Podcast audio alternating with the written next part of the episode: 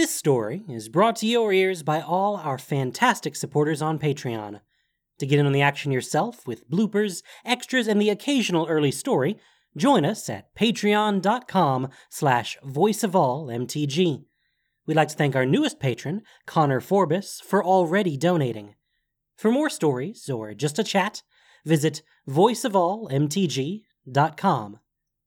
And now, Voice of All presents Return to Dominaria, Episode 8. Chandra walked across the plains to Regatha. She stepped through a storm of fire into existence again on the rocky ground below the broad stone steps of Keral Keep. The sun was setting over the mountains, the smoke from the nearest volcano turning the sky a brilliant red streaked with orange. The heat of the day sank into her bones, a comfort after the dank cold of the Dominarian swamp. She took a deep breath of warm air, tinged with a crackling energy like the aftermath of a lightning strike, and felt all her tense muscles relax. She sighed and scrubbed at her face. I know it didn't look like it, Gideon, but I have a plan. She wasn't running away. Nissa hadn't run away either. You didn't have to leave like that. Leave me. Her chest tightened at the memory of Nissa's furious expression. Nissa hadn't even given Chandra the chance to come with her. She knew how much danger Zendikar could be in from Nicol Bolas, how much Nissa wanted to be there to help repair the damage. But she acted like she never wanted to see me again. Chandra knew she sounded like an angry, jealous child. Well, that was part of the problem, wasn't it? You're not strong enough for this. You need to fix that. From inside the monastery, voices echoed in an evening chant. She had arrived at just the right time. The monks would finish the ceremony and then sit down to dinner. It was a perfect opportunity. She climbed the stairs silently, slipped inside the shadowy hall, and took the first corridor. She reached an open court and had to duck down behind a stone bench as two robed figures hurried past. Novices, distracted by their studies and running late. Something Chandra had had to deal with during her brief time as abbot. She waited until the sound of their steps faded and then quickly crossed the court. It wasn't like anything would happen if they found her. Chandra just didn't want to argue about her plans. And they would see she was upset, know something had happened. She would have to explain. She didn't want to think about what had happened on Amonkhet, much less explain it. She needed more firepower, better focus and accuracy to do real damage to Nicol Bolas. To get it, she had to be more in touch with her true self. Or at least, that was what they taught at Keral Keep.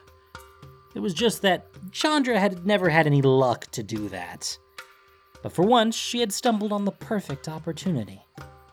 Just after Nissa disappeared, Chandra had noticed fresh traces of a powerful pyromancer's ether trail on Dominaria. Possibly Jaya Ballard's ether trail. The Fire Mage Planeswalker hadn't been seen for longer than Chandra had been alive, and everyone at Keral Keep thought she was dead. But Jaya might be on Dominaria now, and if anyone could teach Chandra the trick to quickly getting in touch with herself and increasing her power, it had to be her. Once past the court, she was in the lesser used area of the keep, and it was easy to hurry along empty passages to the stairway leading down. She reached the dark hall at the bottom and released a small ball of fire from her open hand. It moved up to hover near the vaulted ceiling, lighting the chamber. This was where the monastery kept its sacred relics. But there was only one thing here Chandra was interested in. She crossed the room to the plinth where Jaya's goggles sat. The light gold metal was just a little discolored, but the leather strap and buckle showed obvious wear. She'll want these back, and they'll prove I come from Keral Keep. The gift would get Jaya to listen to her long enough for Chandra to explain how important the fight against Nicol Bolas was. And it wasn't stealing when you were giving something back to the person who had originally owned it. As she reached for the goggles, a voice spoke up behind her. Chandra, what are you doing? Chandra snatched the goggles, clasping them to her chest as she spun around. It was Mother Luti, staring at her from the doorway. Like! Of all the people who could have caught Chandra in the act, Luti was the absolute worst. She didn't have an official rank in the monastery, but she was old and had been living here off and on forever, and everyone respected her, and she was always trying to get Chandra to learn things Chandra didn't have time for. Luti came toward her, her expression more bemused than anything else. Hmm. I have no idea what it looks like. What are you doing here? Why do you want those? I found Jaya Ballard. Luti froze for an instant, eyes wide. The shadows from Chandra's firelight etched even deeper lines around her mouth and eyes, darkened her long, silver gray hair. You. I think she's on Dominaria. We went there after Amonkhet. It was terrible. Bolas nearly killed us all and we failed. Chandra lifted the goggles. But if I can find Jaya, I'm going to give her these. Ask her to teach me the secrets and tricks I need to know. I have to do this, Luti. I need more power to fight Nicol Bolas. Otherwise, we're going to lose. He's going to kill me and all my friends, and then. She waved a hand, and the fireball floating overhead danced wildly, mirroring her agitation. There won't be anybody left to stop him. Chandra, you don't need Jaya. You should be concentrating on helping your friends if they're in so much danger. You don't know what I need! All the frustration and fear of the hopeless battle against Bolas, of Gideon taking Liliana's side, of Nissa's abrupt departure. It all boiled up at once. You weren't there! Stop giving me advice I don't need and don't want! Chandra! But Chandra had already turned, ghostly fire flaring up around her as she stepped out of the plane. This time, she knew exactly what she needed to do.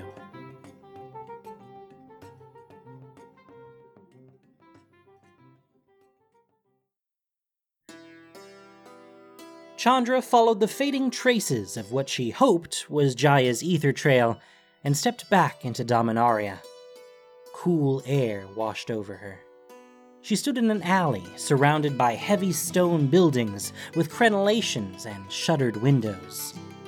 She walked out of the shade into a sunny plaza where people dressed in rough leather and muted colors hurried past. The sun warmed the stone cobbles underfoot, and it only felt cool because she had just been in Keral Keep's oven like warmth. The place was Argivia, the capital city of New Argive, some distance west of Benalia and Aerona. All the passers by seemed nervous, and lots of people were hauling baskets of food, bags, barrels, and ceramic jars, taking it all farther into the city. Everyone seemed to be talking in loud, worried voices. Chandra ducked out of the way of a herd of goats and bumped into a woman carrying a basket. The woman stumbled and the basket tipped, spilling apples onto the cobblestones. Oh, I'm sorry. Chandra flung herself down and scrambled to pick them up. It's all right. The woman knelt down to scoop the fruit back into the basket. If this is the worst thing that happens today, we'll both be lucky, eh? Fortunately, the crowd wasn't panicked and parted around Chandra and the woman like they were rocks in a stream. What's all this about? The city was clearly preparing for something, but it was orderly and almost practiced, like everyone was used to it. You haven't heard? The woman dumped the last of the apples into the basket, and Chandra helped her lift it as they both stood. I'm traveling. I just got here. As an explanation, it wasn't the best, but fortunately the woman was in too much of a hurry to question her further. Oh, it's the kobolds of the Kher Ridges again. And that horrible god dragon up there is Prossh. They're going to attack the city.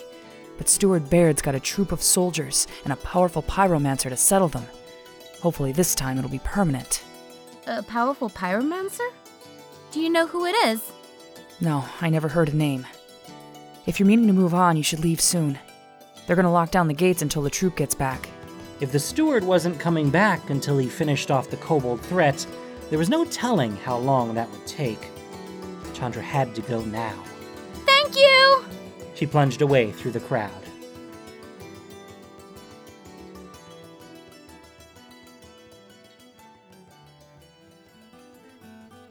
The city gates were still open, and quite a few travelers and traders were leaving, not wanting to risk getting stuck in the city.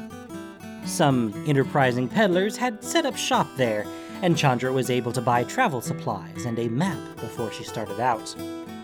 All the other horses and wagons and foot traffic were taking the northern road. Chandra was the only one going south toward the ridges. As she walked, she could see signs that a large, mounted force had recently passed this way. Hopefully, she could catch up to the steward's party before the battle. If Jaya was really there, Chandra could volunteer to help, which would make an even better introduction than just charging up to Jaya and handing her the goggles. Hmm, this is a great plan. And it's getting better all the time.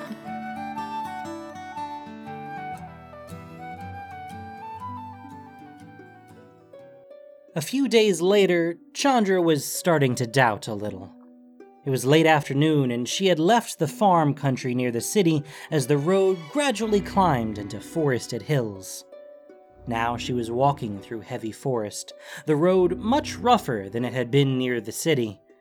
At least the weather had been good enough that she hadn't needed her tent, but she was worried about what would happen if she ran out of food. She still saw signs of the Argivian troops' passage and had stumbled over a couple of their old campsites, but they were obviously moving much faster than she was. She had the growing feeling she had probably already missed the battle. She told herself it didn't matter. As long as she found Jaya, everything would go according to plan. She was trudging along, trying to dig the last piece of fruit out of her pack, when she spotted something lying beside the road. At first, she thought it was more debris from the Argivians, a discarded or forgotten bedroll lying on the tree roots at the edge of the road. But a few steps closer, she saw the outstretched arm and realized it was a dead body. Chandra stopped, startled. All around her, the bird song was silent. The road curved here to follow the shoulder of a hill, and she couldn't see too far ahead. She ran up to the body. It was a man wearing the light armor of a scout and a tabard with the symbol of the Steward of Argive that she had seen in the city. From the axe wounds in his neck and shoulder, he was definitely dead. When she touched his arm, his flesh was only just cool. This didn't happen very long ago. Maybe she hadn't missed the battle after all. Though it was weird that she couldn't hear.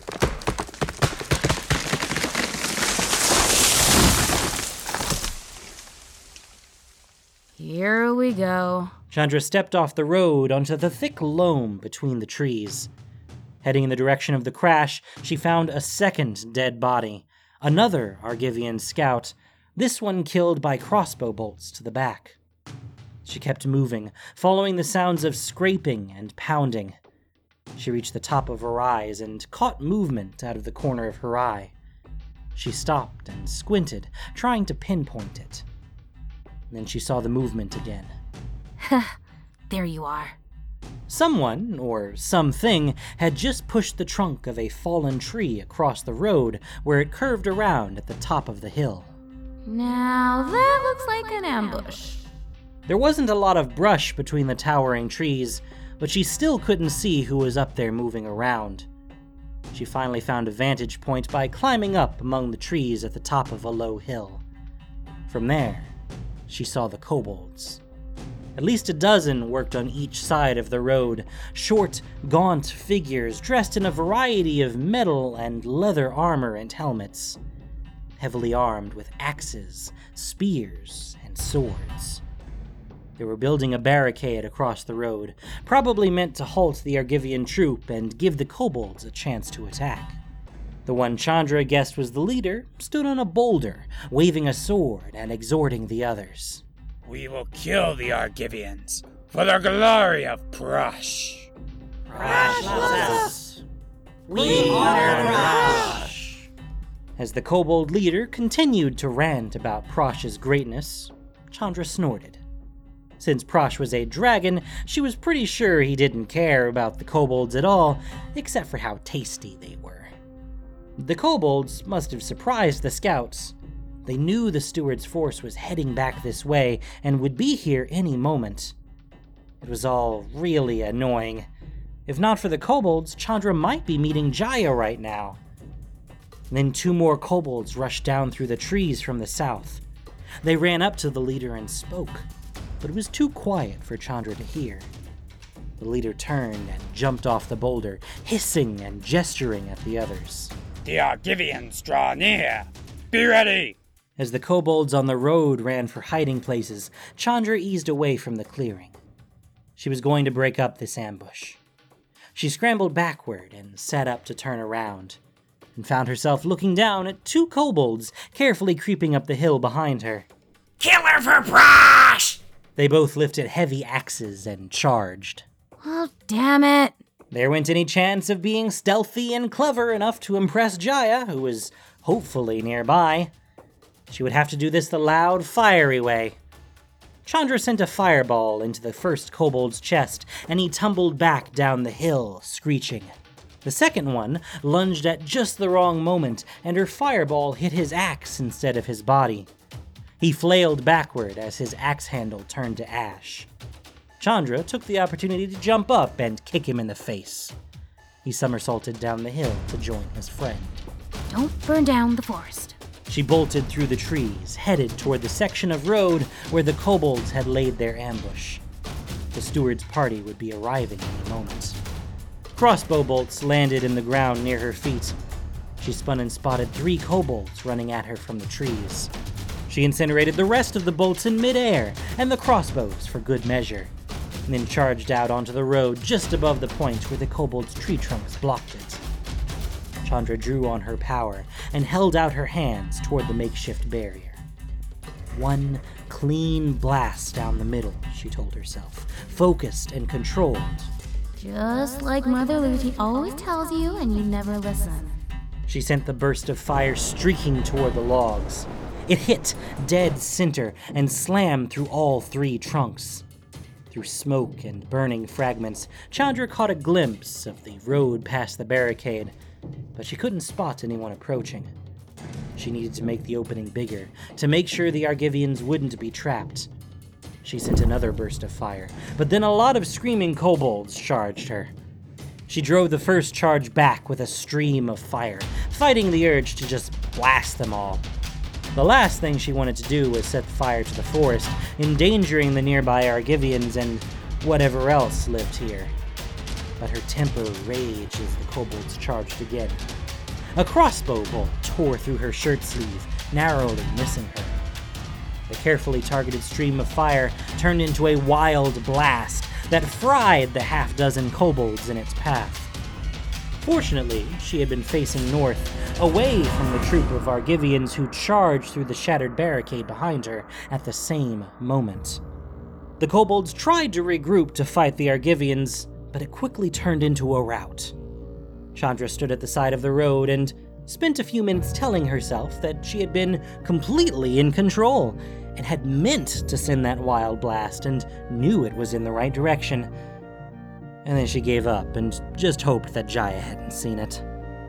Scanning the mounted Argivians, Chandra didn't see anyone who looked like she might be Jaya. She must be further back in the troop, riding with the steward, maybe.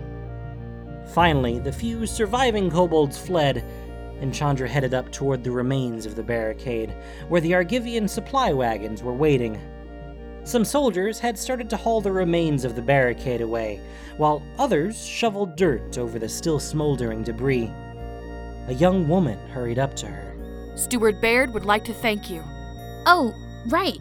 Chandra followed her, her heart pounding a little with the thought of finally meeting Jaya. But when the soldier led her to where the steward stood beside his horse, there was no one who looked like Jaya. Chandra managed to contain herself and accept Baird's formal thanks without looking too impatient. I was looking for the pyromancer who's supposed to be traveling with you. Is her name Jaya Ballard? Yes, that is her, but she left our force in the ridges. Left? Chandra could hardly react. It was a relief that she had been right all along and Jaya really had been here, and it was horribly disappointing that she wasn't here now. Please don't let her have planes walked away already. She said she had come to Argivia looking for a friend of hers, and when she heard the dragon we were going to fight was on the way, she offered me her services. That was a relief. So she's going farther south. Baird pointed up the road. To the Yavimaya Forest, I believe. It's just off the coast, on the far side of the Kher Ridges. That was on Chandra's map. This road connected with the trails over the ridges and ran through to the coast across from the island of Yavimaya. Thank you. I should go. I want to try and catch up with her as soon as I can. Baird nodded to her and gestured toward the supply wagons. If you mean to follow her, please accept some food and supplies from us. It's the least we can do in return for your help. Chandra started toward the wagons, then thought of one last question. Oh, steward. Who is the friend Jaya is looking for? I'm not certain. She said it was someone who had been gone a long time.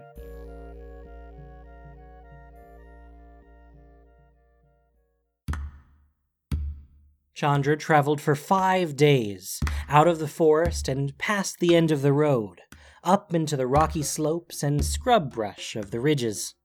She was careful with her food, though the Argivian supply master had told her that she should have enough to reach the coast, and she refilled her water skin whenever the road crossed a stream.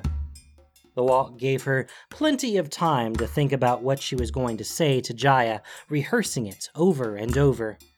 It also gave her plenty of time to worry about Gideon and the others, and to miss Nissa. But she was sure she was doing the right thing. Going up what her map assured her was the last ridge, the trail became harder to see, and Chandra found herself climbing more than walking. Finally, she reached the top and stopped, breathing hard. The sea spread out below from a beach at the bottom of the ridge, the water serene under blue sky and white clouds.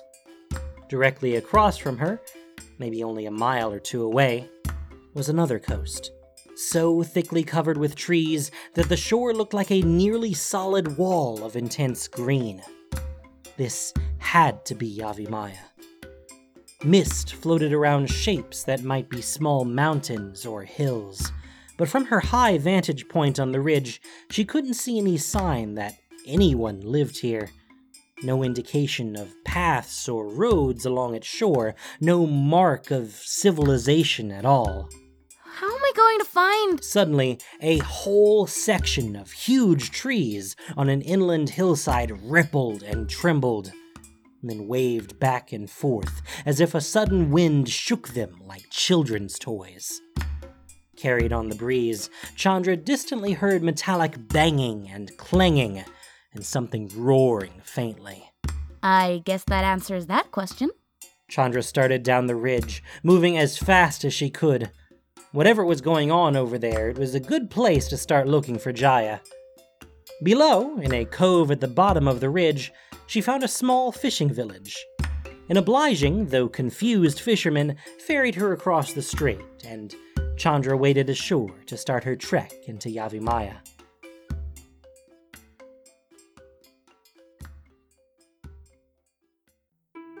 Chandra had thought the forest near the coast was thick, but the inland trees were huge, with heavy spiraling roots arching up above the ground. The leafy canopies turned the sunlight into green shadow, but there were colorful flowers everywhere. Fortunately, the ferny plants on the forest floor were low and easy to sprint through. Chandra drew close to the noise until she reached the edge of a low, possibly unnatural valley. It was nearly round, and the bottom was filled with a big, newly dug crater surrounded by piles of disturbed earth. And the people who had done the digging were still there. At first, Chandra thought she was looking at muscular giants in armor, Oh, right. I get it. She'd been traveling alone for too long because these were obviously automatons. They were each around 20 feet high, with scoops for hands and big, blocky heads. As she watched, they stopped digging and climbed out of the crater to face the shadows of the forest. Chandra hesitated, but they couldn't be after her. They were facing the wrong way. And then she saw the forest on the far side of the crater was moving. The leaves and branches tossed like a harsh wind had passed through them. Creatures that looked like animated trees walked out of the shadows into the valley. No, wait. Those are animated trees. They dragged themselves along, clots of dirt falling from their root bundles. Some were big, with trunks divided almost like legs, but others were smaller and crept out of the underbrush, moving their lower branches in a way that was far too giant spider like for Chandra's comfort. She wasn't sure what was about to happen if it was a battle, a standoff, or a meeting. Then suddenly a tree surged forward, so fast Chandra yelped involuntarily. It leapt on the nearest automaton and ripped it apart. Chandra gasped in astonishment as metal parts flew into the air and rained down on the dirt. The other automatons rushed to attack, and the enraged trees lunged forward to grapple with them. She ran toward the battle instinctively, but at the bottom of the hill she slid to a halt. She had no idea which side to take. She didn't want to end up accidentally fighting against Jaya's friends. That would be a huge disaster. And then a tree broke off from the battle and charged her, branches stabbing at her wildly. Reacting instinctively, Chandra flung a firebolt. It hit the tree dead on, and its branches caught fire. But even in flames, it still came at her, bark and branches disintegrating, as if desperate to kill her. She hit it with another burst of fire, just as a smaller, human sized automaton reached her side. Take care. They will attack any movement. More trees rolled over the hill like giant, angry tumbleweeds, headed toward the automatons. Three veered off toward Chandra, accelerating as they got closer. What are these things? The automaton braced to meet the charge. They're animated trees, created and sent by Multani. Not people, then. She drew on her power and blasted the rapidly approaching trees, aiming for the trunks. If they weren't people, she wasn't going to restrain herself. And then the automaton lunged past her. Chandra whipped around and saw a tree had crept up and was just about to slam its branches down on them. The automaton punched it in the trunk over and over again and splintered the heavy wood into fragments. More trees slammed into the line of large automatons, and Chandra sprinted forward to get behind them. Two trees turned away from the automatons to rush her, and Chandra blasted them out of her way. She reached a spot of higher ground where she had a better angle and sent a stream of fire down the whole row of trees. They didn't seem to realize they were on fire and blindly shoved past each other to get to the automatons, spreading the blaze. Chandra blasted the last few stragglers and moved back down to ground level. Finally, she and the surviving automatons stood surrounded by piles of punched apart trees and smoldering wood. Chandra rubbed soot off her face and dusted her gloves. She looked around and spotted the smaller automaton who had saved her. He was shoving a fallen tree away from the edge of the excavation. She dogged over to him. He straightened up and looked down at her. At that point, Chandra realized this couldn't be an automaton. His head and face were more human like than the others, more mobile. Thank you for your help. You're welcome. Thanks for getting that one that snuck up on me. She thought it might take a little time to get used to his metal features. She could tell he was making expressions, they were just hard for her to read. You said somebody named Multani sent them after you? It belatedly occurred to Chandra that Multani might be the friend Jaya had come to meet, in which case Chandra had really screwed up her plan. Multani is an elemental and has been in a semi conscious state, recovering from terrible injuries. Animating these trees and sending them to attack us is an instinctive defensive action. That was a relief. Jaya probably hadn't come to meet somebody who was mostly unconscious. I'm Chandra. I've been looking for Jaya Ballard, and the steward of Argive told me she was going to Yavimaya to look for a friend who was gone for a long time. You don't know who that is, do you? The metal person tilted his head, and it was hard to tell, but Chandra thought his expression might be ironic. I am Karn, and I am someone who's been gone for a long time. Is Jaya here? Well, fancy meeting me here. Chandra spun around. Mother Luti stood there, wearing a leather and metal jerkin over her red robes. What's she doing on Dominaria? Hold it. How is she on Dominaria? She's not a planeswalker. I don't think she was a planeswalker. Y- you can't be. How did.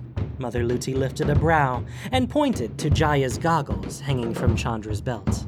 I believe those are mine. Thank you for listening to this production of Voice of All. As listener supported entertainment, we rely on you not just for the voices of the characters, but also to keep us going and growing. If you enjoyed what you heard, please support us by rating and reviewing us on iTunes or following us on SoundCloud, Stitcher, and Google Play, or just plain sharing with your friends.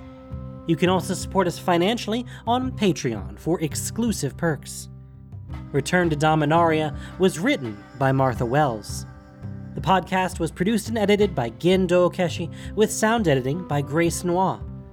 This week's story featured the voice talents of Pio, Zyro, Carrie Schultens, Michael Lanier, Eric Bright, Ash Thurman, Muppet, and Adam Bennett.